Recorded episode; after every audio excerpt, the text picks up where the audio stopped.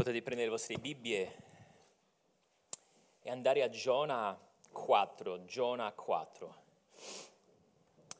Devo dire che non vedo l'ora di, di, di studiare questo capitolo, ovviamente il finale de, del libro, però da, da, dall'altra parte, dall'altra parte mi, mi, dispiace, mi dispiace perché è un libro be- bellissimo, però è arrivato il momento di, di affrontare l'ultimo pezzettino.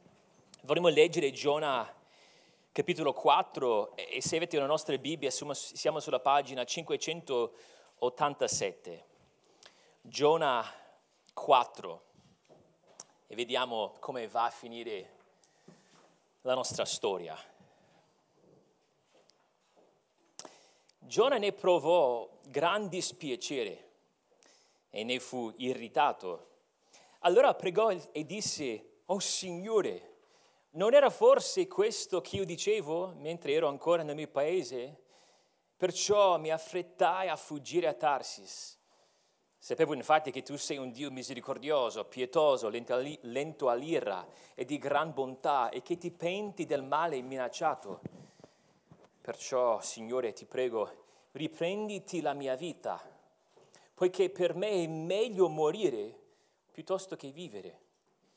Il Signore gli disse, fai bene a irritarti così.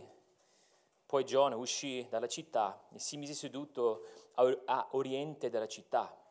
Là si fece una capanna e si riparò alla sua ombra per poter vedere quello che sarebbe successo alla città.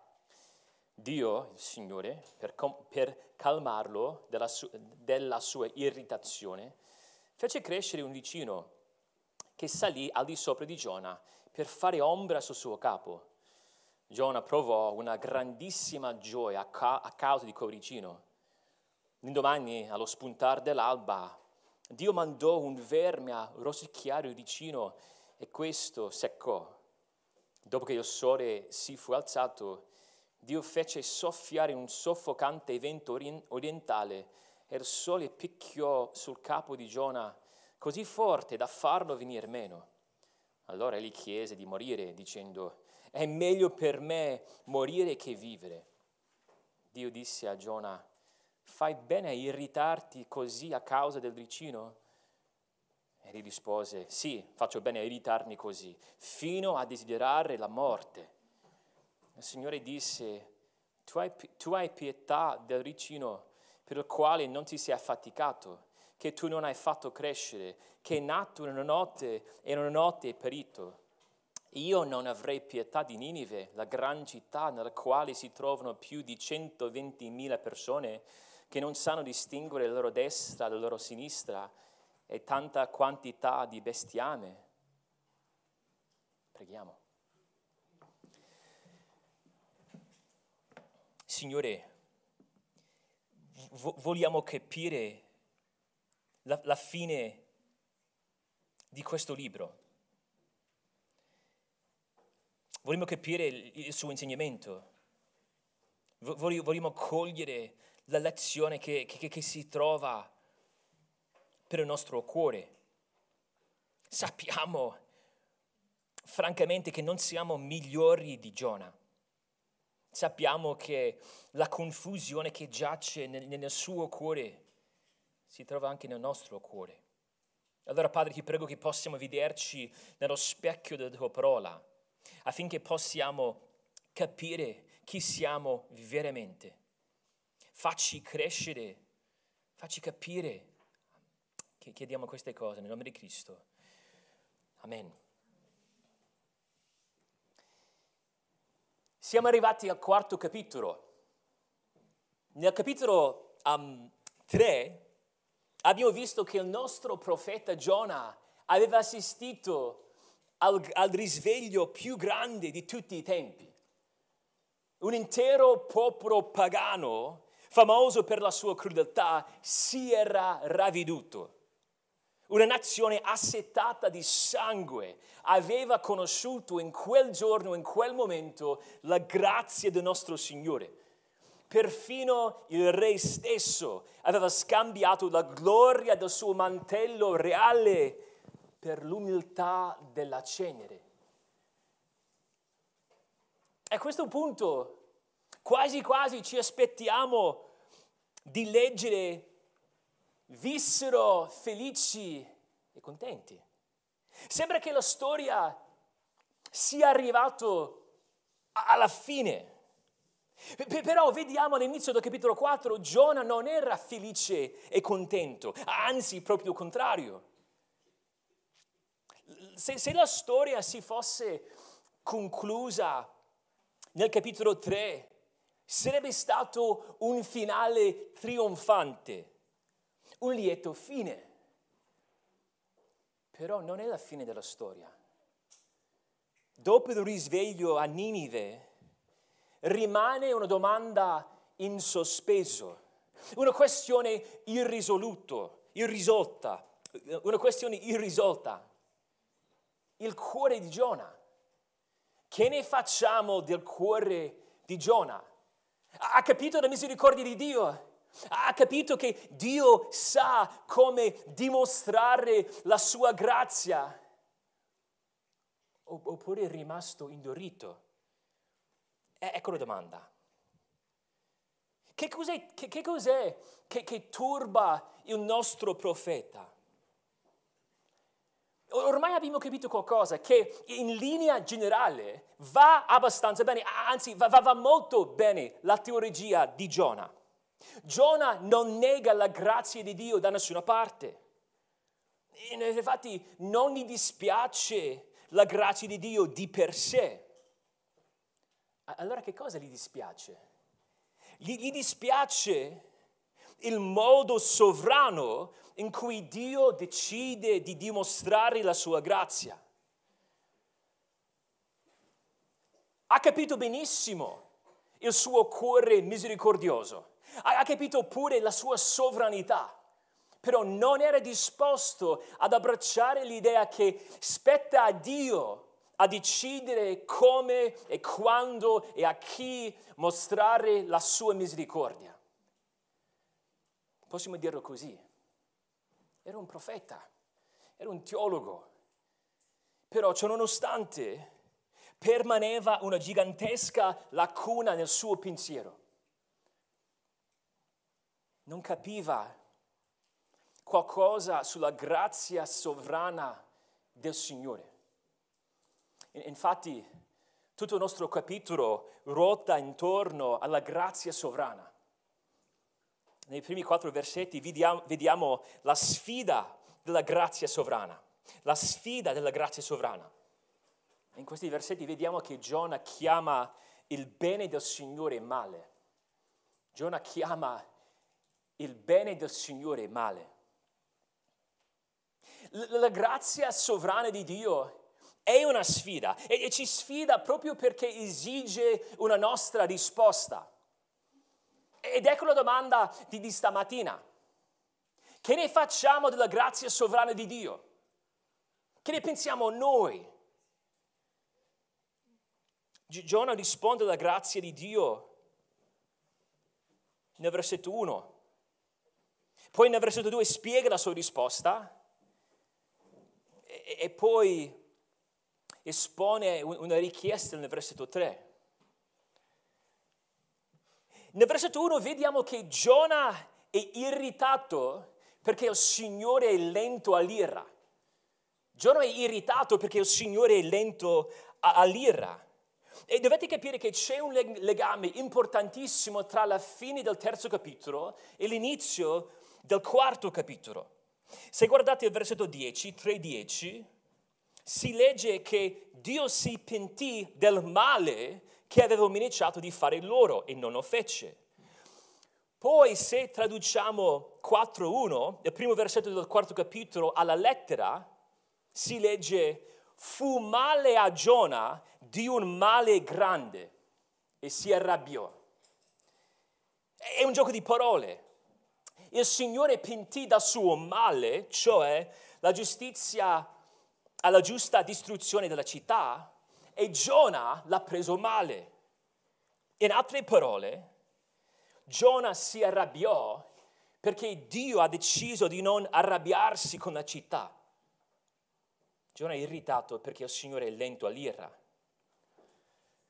Dio risponde alla misericordia, Dio risponde con misericordia davanti al ravvedimento della città di Ninive.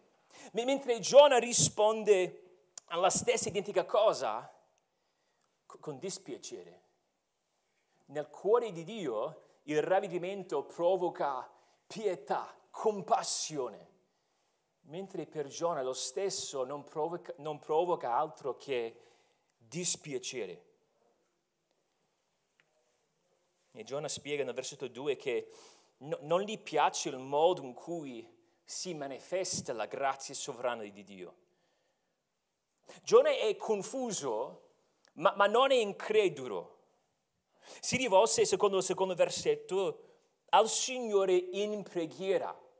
Non è la prima volta che um, pregò in questo libro, perché questa preghiera qua ci, ci fa pensare alla sua preghiera nel ventre del pesce, 2.2. Possiamo parafrasare il versetto 2 così. Sapevo benissimo che ti saresti comportato in modo coerente con il tuo carattere. Io so come tu sei. Ecco perché non volevo andarci. E dal versetto 2 ci capiamo, qualco, capiamo qualcosa di molto importante. Ed è che evidentemente Giona aveva detto molto di più nel primo capitolo. Perché dice, mentre era ancora nel mio paese. Ed è probabile che si debba vedere in queste parole anche nel mio paese una, una, una lamentela, un dispiacere di trovarsi in questo paese straniero, in questo territorio nemico. Giona sapeva benissimo il suo credo. E abbiamo parlato diverse volte di, questo, versetto, di questo versetto, versetto 2. Riassume una parte essenziale della teologia veterotestamentaria. Come abbiamo notato più volte, è quasi quasi una citazione di Esodo 34 però è una teologia che si trova in diversi posti, ad esempio Salmo 86, 15. Ma tu, Signore, sei un Dio pietoso e misericordioso, lento all'ira e grande in bontà e in verità. Capiamo dal versetto 2 che, che, che tra tutto questo viaggio, nel mezzo di questa tutta, nel, nel mezzo di tutta la sua avventura, il suo vero problema non si era mai sradicato. Di, di, nuovo, e questo è un punto importante, la sua teologia è, è, è, stata sempre sana fino a un certo punto. Abbiamo visto la stessa cosa nella pancia del pesce, 2, 8 a 10. Parlava della vanità degli idoli. Però c'era ancora questa confusione, questi punti ciechi, questa lacuna massiccia. Sapeva nel versetto 2 che il Signore era di gran bontà. Ed è quella parola chesed, quella parola che racchiude questo concetto dell'amore fedele di Dio. Infatti è la stessa parola che si trova nel versetto 9 del secondo capitolo. Quelli che onorano gli idoli vani allontanano da, sé, allontanano da sé la grazia, la stessa parola, la bontà di Dio. Giona capiva pure che il Signore è l'unico vero Dio, è l'unica vera fonte della bontà, della grazia, di questo amore fedele. Allora, cos'era il suo problema? Non gli piaceva il fatto che i Nineviti ne fossero partecipi.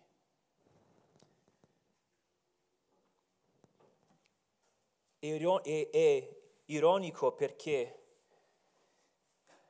la grazia che aveva sperimentato nel secondo capitolo era una causa di, di, grande, di grande, gioia. Vi ricordate? Ha, ha, ha pronunciato quella massima della teologia sana la salvezza viene dal Signore, la salvezza appartiene al Signore. Era prontissimo a riceverla. Però quando è andata a toccare la vita degli altri, specialmente questi altri, cioè i suoi nemici, era una cosa impensabile, odiosa ai suoi occhi. E poi vediamo la sua richiesta nel versetto 3. Ti prego, riprenditi la mia vita, poiché per me è meglio morire piuttosto che vivere. Di nuovo la sua teologia è sana. Sapeva benissimo che la sua vita era nelle mani del Signore. Però c'è, di nuovo questa confusione.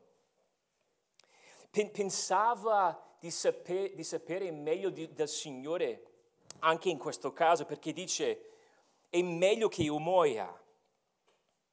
Se, se prima nel versetto 1 diceva che il bene che il Signore aveva fatto a Ninive era un male, ora nel versetto 3 dice che il bene della sua vita è un male. Giona non negava la potenza della grazia di Dio. Era soltanto che Giona pensava che il Signore dovesse usare questa grazia per salvare soltanto le persone che piacevano a lui.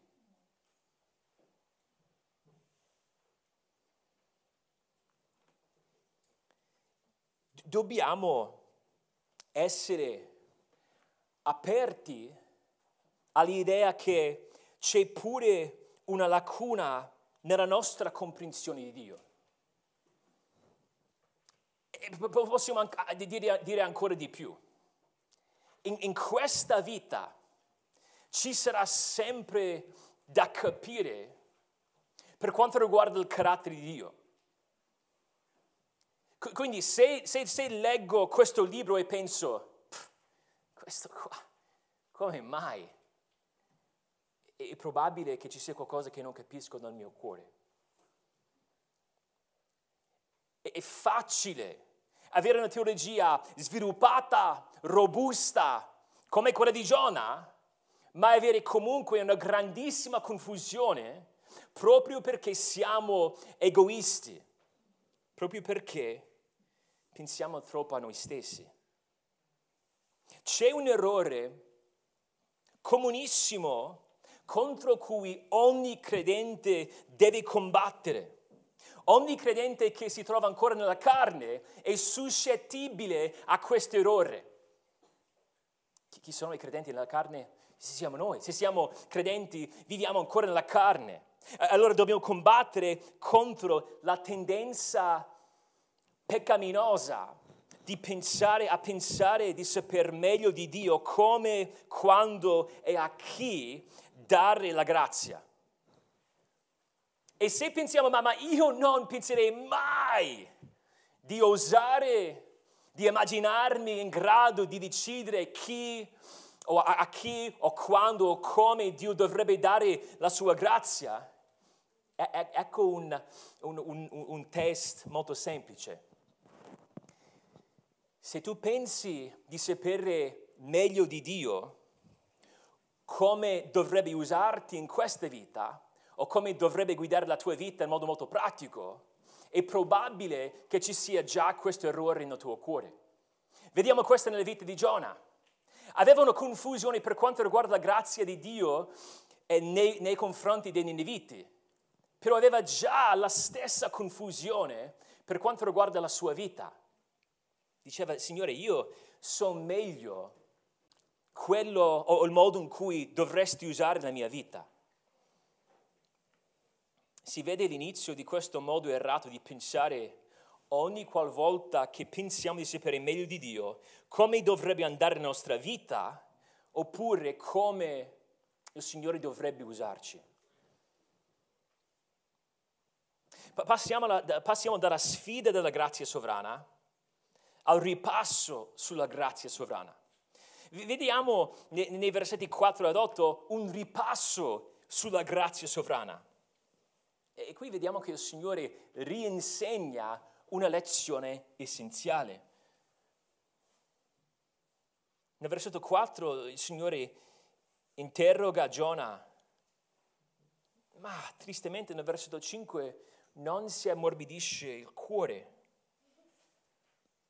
Però vediamo che il Signore non aveva finito con il nostro profeta, perché si mise ad insegnarlo delle lezioni, insegnargli delle lezioni tanto tangibili quanto profondi. Di nuovo nel versetto 4 viene messo, viene messo in risalta l'irritazione di Giona. Giona si arrabbiò perché Dio non, sia, non si era arrabbiato con i Niniviti. E, ora Dio gli chiede se la sua ira sia giustificabile. Allora Giona, ecco la domanda. Il modo in cui tu vedi la situazione va, va bene? È una questione morale. Vediamo qui l'enfasi sul bene e sul male.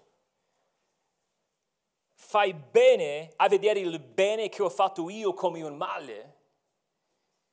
E arrabbiandosi, Giona si comportava come pensava che Dio dovesse comportarsi. Giona voleva che Dio si adeguasse al suo comportamento e non viceversa. Giona si impuntò nel versetto 5. Infatti nel versetto 5 si capisce che la, ris- la sua risposta è un sì implicito. Le, le, le sue azioni dimostravano che, che pensava ancora di avere ragione. E nel versetto 5 tutti i suoi passi sono spiegati in modo molto dettagliato perché c'è questa sottolineatura della sua prontezza a prendere cura di se stesso. Non è preoccupato di questa città, di, di queste, queste, persone um, che, che, sono in totale 600.000, però era prontissimo a preoccuparsi di se stesso. Aveva una grandissima, grandissima premura nei suoi confronti. Nel versetto 5 vediamo che si fece un riparo di frasche e, e, e si mise dentro per proteggersi da, dal sole.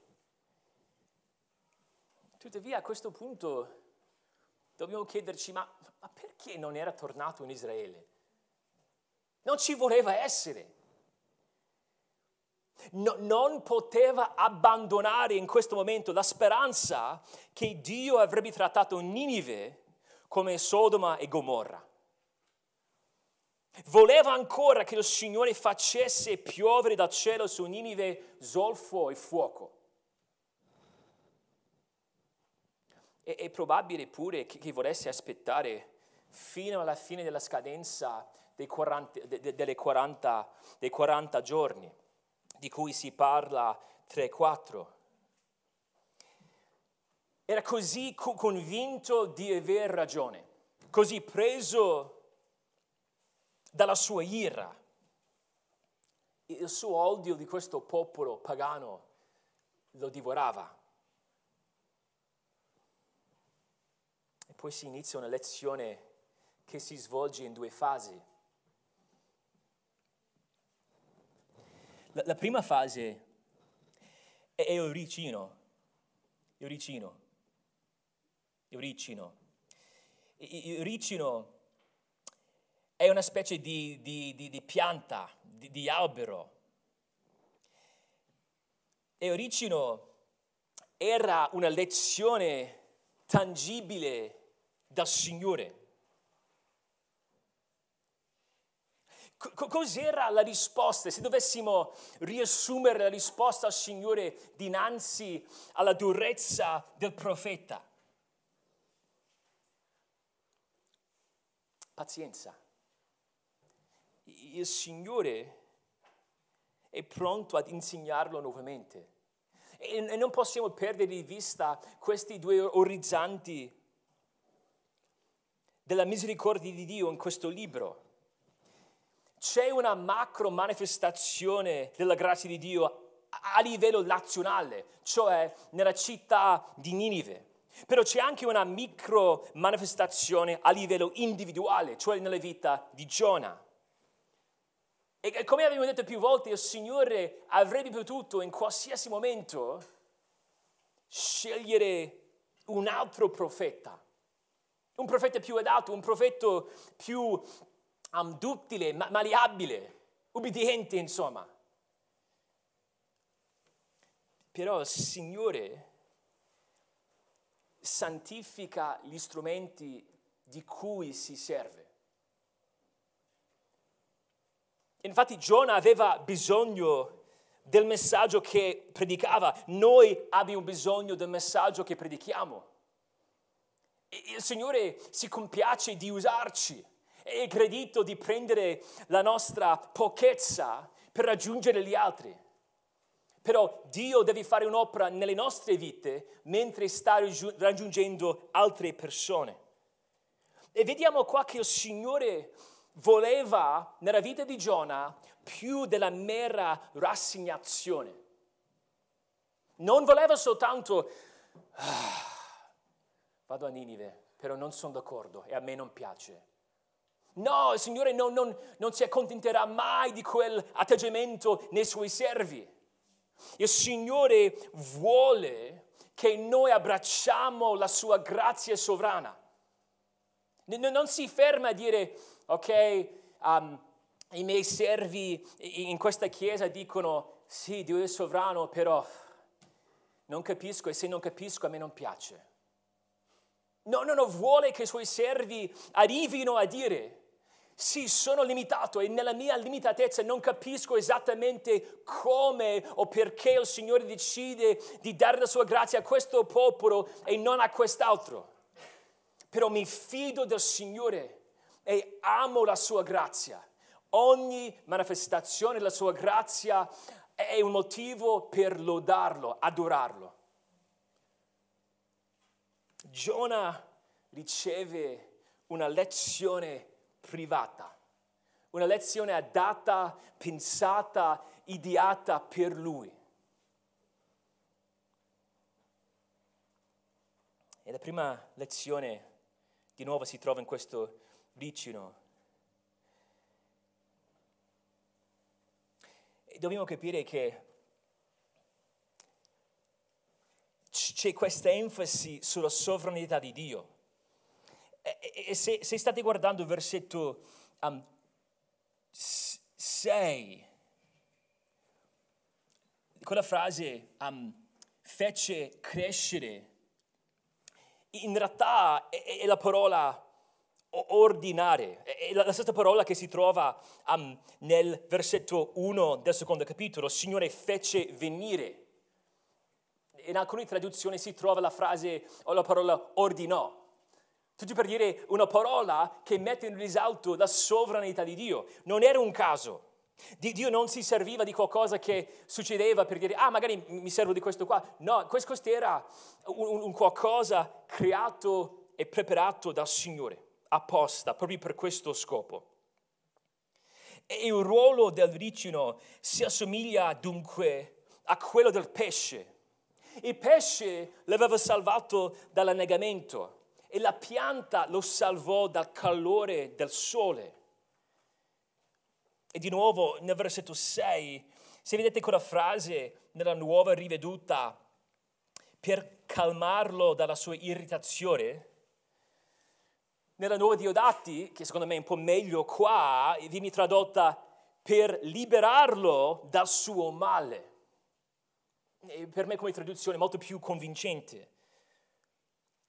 Di nuovo, Giona sperimentò in un altro modo molto pratico la salvezza del Signore.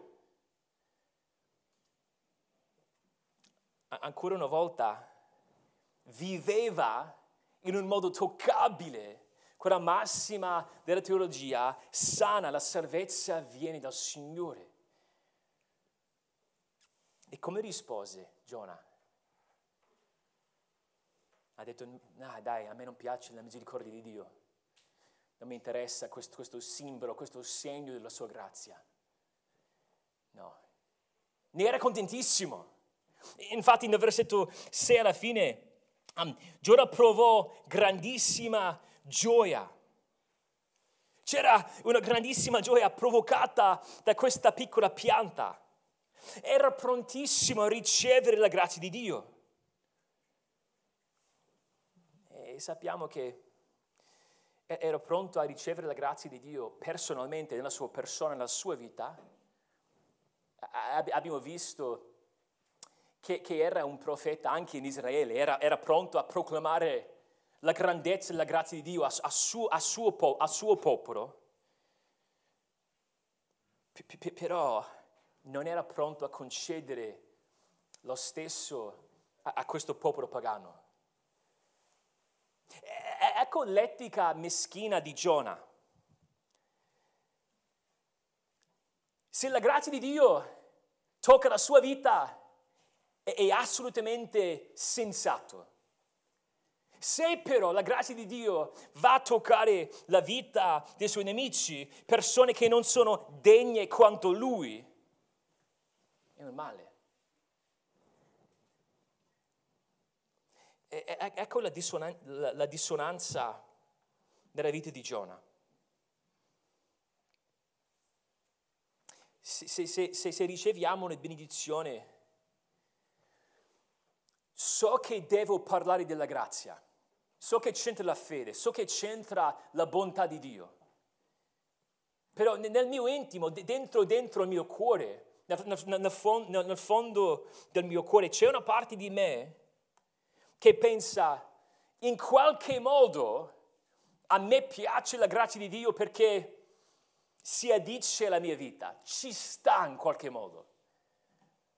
Però a volte guardo la vita degli altri e penso, hmm, ma che strano che, che Dio abbia deciso di dare la sua grazia in quel modo a quella persona.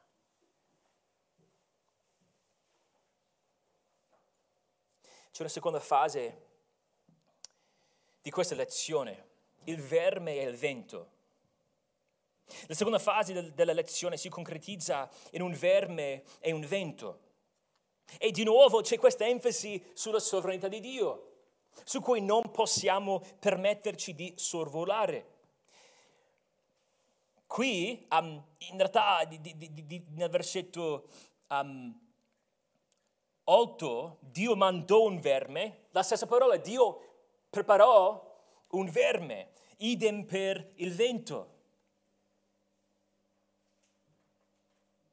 Nel versetto, um, più avanti nel versetto 8, è tutto dal Signore, sempre la stessa parola del pesce e della pianta. Il verme uccise la pianta e Giona si trovò scoperto esposto al sole. Ma, ma, non solo, eh, c'era un vento caldo, eh, come forse il vento di Scirocco, e, e, e gli colpì la testa. E il caldo era così pesante che, che Giona stava per svanire. Però anche qui fisicamente indebolito, non si arrendeva alla sovranità di Dio, anzi si indurì ancora di più. E poi ripete alla fine del versetto 8 la stessa cosa che aveva detto nel versetto 3. È meglio per me morire che vivere. Giona è un bambino come se fosse un bambino capriccioso ha perso la sua cara pianta e ora non può andare avanti. Giona pensava ancora di sapere meglio di Dio come definire il bene e il male. Mentre nel versetto 3 metteva in dubbio la volontà di Dio di salvare Ninive, nel versetto 8 mette in dubbio la volontà di Dio di distruggere il ricino.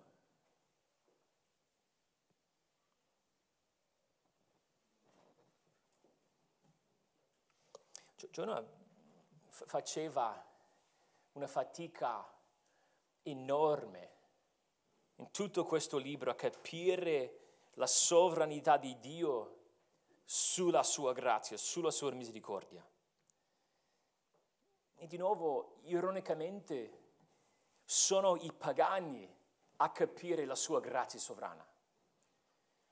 Quando i marinai, e potete già guardare il primo capitolo, quando i marinai gridarono al Signore, nel versetto 14, riconoscevano che il Signore non doveva salvarli. Riconoscevano pure che, che tutto quello che succedeva, tempesta, salvezza, tutto il resto, faceva parte della volontà di Dio.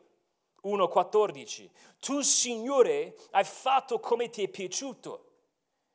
E si vede la stessa cosa nella vita del re di Ninive. Il re di Ninive, ora potete guardare il terzo capitolo, del versetto 9, esprimeva il re di Ninive una comprensione simile. Ordinò un ravvedimento nazionale, ma ancora a quel punto non poteva dire che il Signore deve salvarci. Infatti nel versetto 9 dice, forse Dio si ricrederà, si penterà e spegnerà la sua ira ardente, così che non periamo. E quella parola forse è in realtà la frase ebraica chissà. Ecco il suo punto. Non possiamo decidere noi. Il Signore ci ha mandato un profeta, noi vogliamo ravvederci. Però io non posso decidere, Signore, tu devi agire in questo modo anziché quell'altro. Sono i pagani a capire la sovranità del Signore nell'usare la sua grazia.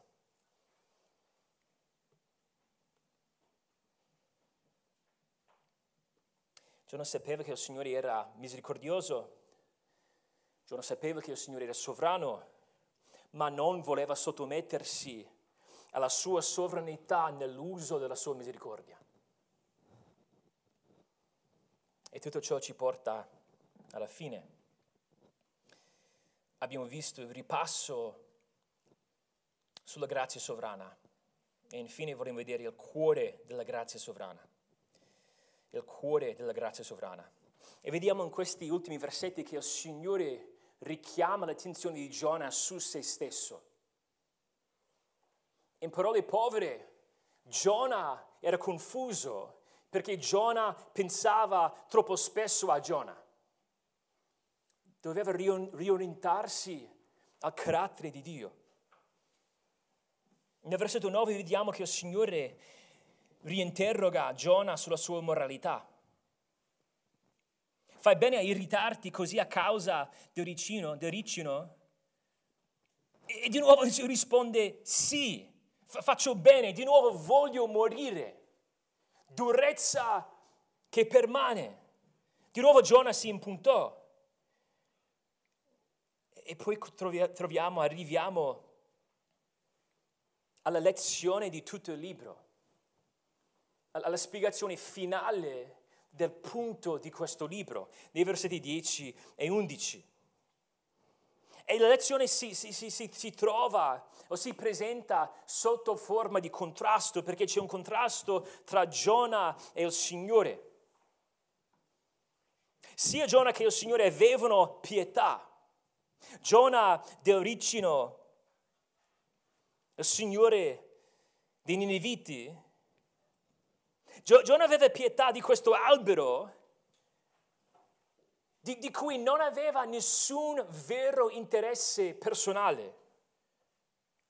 Dice lì per il quale non si è affaticato, versetto 10. Non era Giona il creatore né il sostenitore di quella pianta che tu non hai fatto crescere nel versetto 10.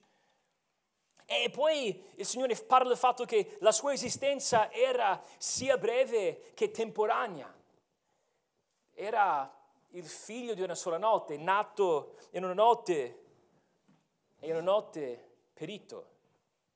Dall'altra parte, grande contrasto, netto, um, netta distinzione, Dio aveva pietà di un popolo intero. Dio, a differenza da Giona, aveva un interesse personale in questa città. Sapeva benissimo quante persone si trovavano, ci si trovavano. Sapeva quanti bambini che ce n'erano, che, che erano ancora troppo piccoli per poter capire il bene e il male. E, ecco il significato di, di quella frase, um, non sanno distinguere la loro destra dalla loro sinistra.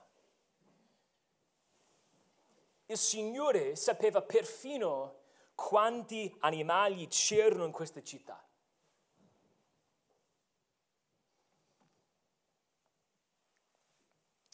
Mentre la pietà di Giona era insensata, assurda, egoistica, senza fondamento, la pietà di Dio si manifestava in modo perfettamente coerente con il suo santo carattere. Quello che vediamo a Ninive ha senso alla luce di quello che scopriamo in questo libro del nostro Dio il fatto che il Signore ha deciso di salvare un popolo intero, un popolo nemico, un popolo sanguinario, ha senso alla luce di quello che sappiamo del nostro Dio. Ogni volta che ci troviamo davanti alla grazia e alla misericordia di Dio e ci chiediamo, ma Signore perché hai deciso di mostrare la tua misericordia a, a quella persona. E poi cerchiamo la risposta a quella domanda all'infuori del carattere di Dio, sbagliamo. È il carattere stesso di Dio che spiega la sua azione. Dio è sempre coerente con il suo agire. E alla fine ci, ci, ci sono quattro pilastri della grazia sovrana che capiamo da questi versetti. Ci sono questi pilastri della nostra comprensione della grazia sovrana che possiamo trarre da questi ultimi due versetti. Questa sarà un'occasione per riassumere diversi principi a cui abbiamo già fatto accenno in questo studio. Primo pilastro. La nostra pietà è spesso incoerente ed è sempre inferiore alla pietà di Dio. La nostra misericordia è spesso incoerente, ma è sempre inferiore a quella di Dio. Le nostre valutazioni non sono dunque un criterio di giudizio valido non possiamo permetterci di filtrare la misericordia di Dio attraverso la nostra moralità. Quando lo facciamo, produce sempre un concetto di Dio sminuito e inquinato dal nostro egocentrismo. Ogni volta che, che, inizio a fidarmi più, più della mia concezione della grazia di Dio, che del modo in cui Dio stesso si è rivelato nella sua parola, dovrebbe suonare un campanello d'allarme nella mia mente. Ogni volta che io inizio a pensare, ma secondo me sarebbe stato meglio se, se Dio avesse deciso di salvare in questo modo. Proprio non capisco perché Dio non, non, non salverebbe quelle persone devo fare attenzione perché mi sto appoggiando sulla mia concezione della pietà. In quel momento mi sto dimenticando che la mia misericordia è sempre inferiore a quella di Dio. Un secondo pilastro. Dio ama la sua creazione più di quanto noi la possiamo amare. Dio ama la sua creazione sempre più di quanto noi la possiamo amare. Il contrasto tra l'amore di Dio per Ninive e l'amore di Giona per Oricino fa, fa ridere. A differenza, um, a, a, a, differenza, di Giona nei confronti di, di quella pianta, Dio ha fatto crescere i Nineviti Dio è il creatore e il sostenitore di tutto il creato. Infatti la creazione stessa, l'esistenza stessa, è l'evidenza dell'amore divino. Il fatto che possiamo vivere, muovere, pensare ogni momento di ogni dettaglio, di ogni attimo della nostra esistenza, è la prova, è il frutto dell'amore di Dio.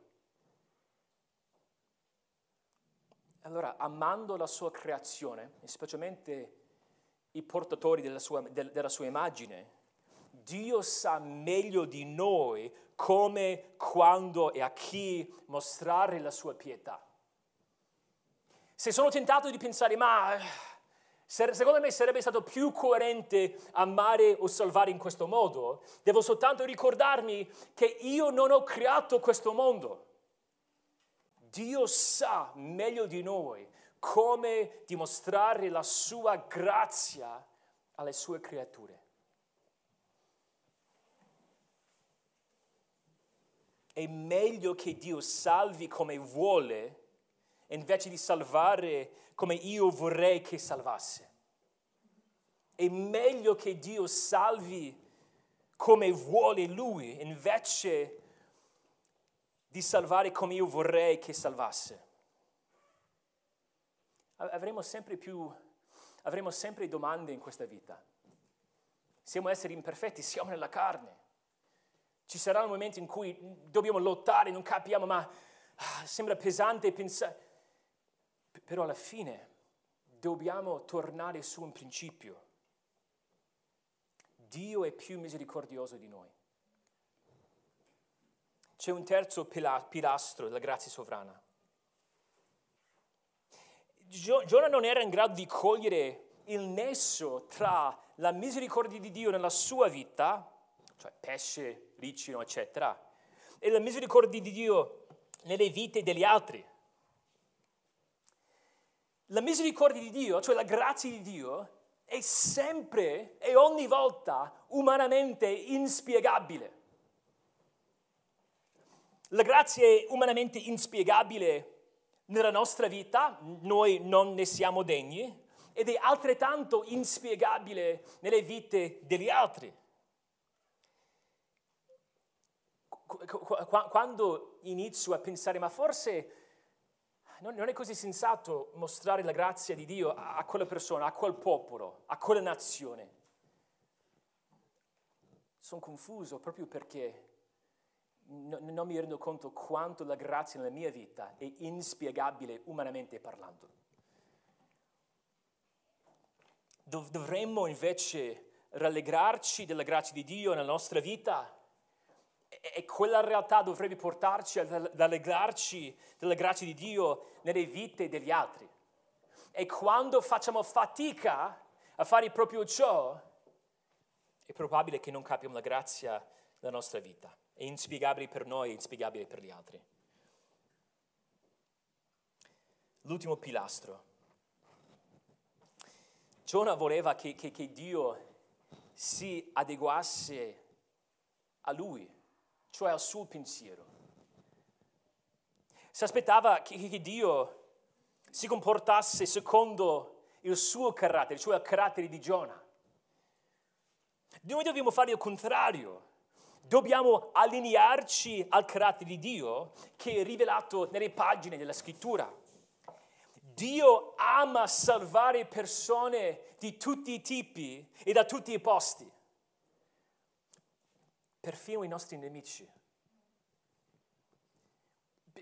perfino le persone che sembrano meno degne della sua grazia perfino le persone più confuse, perfino le persone che ci danno più fastidio.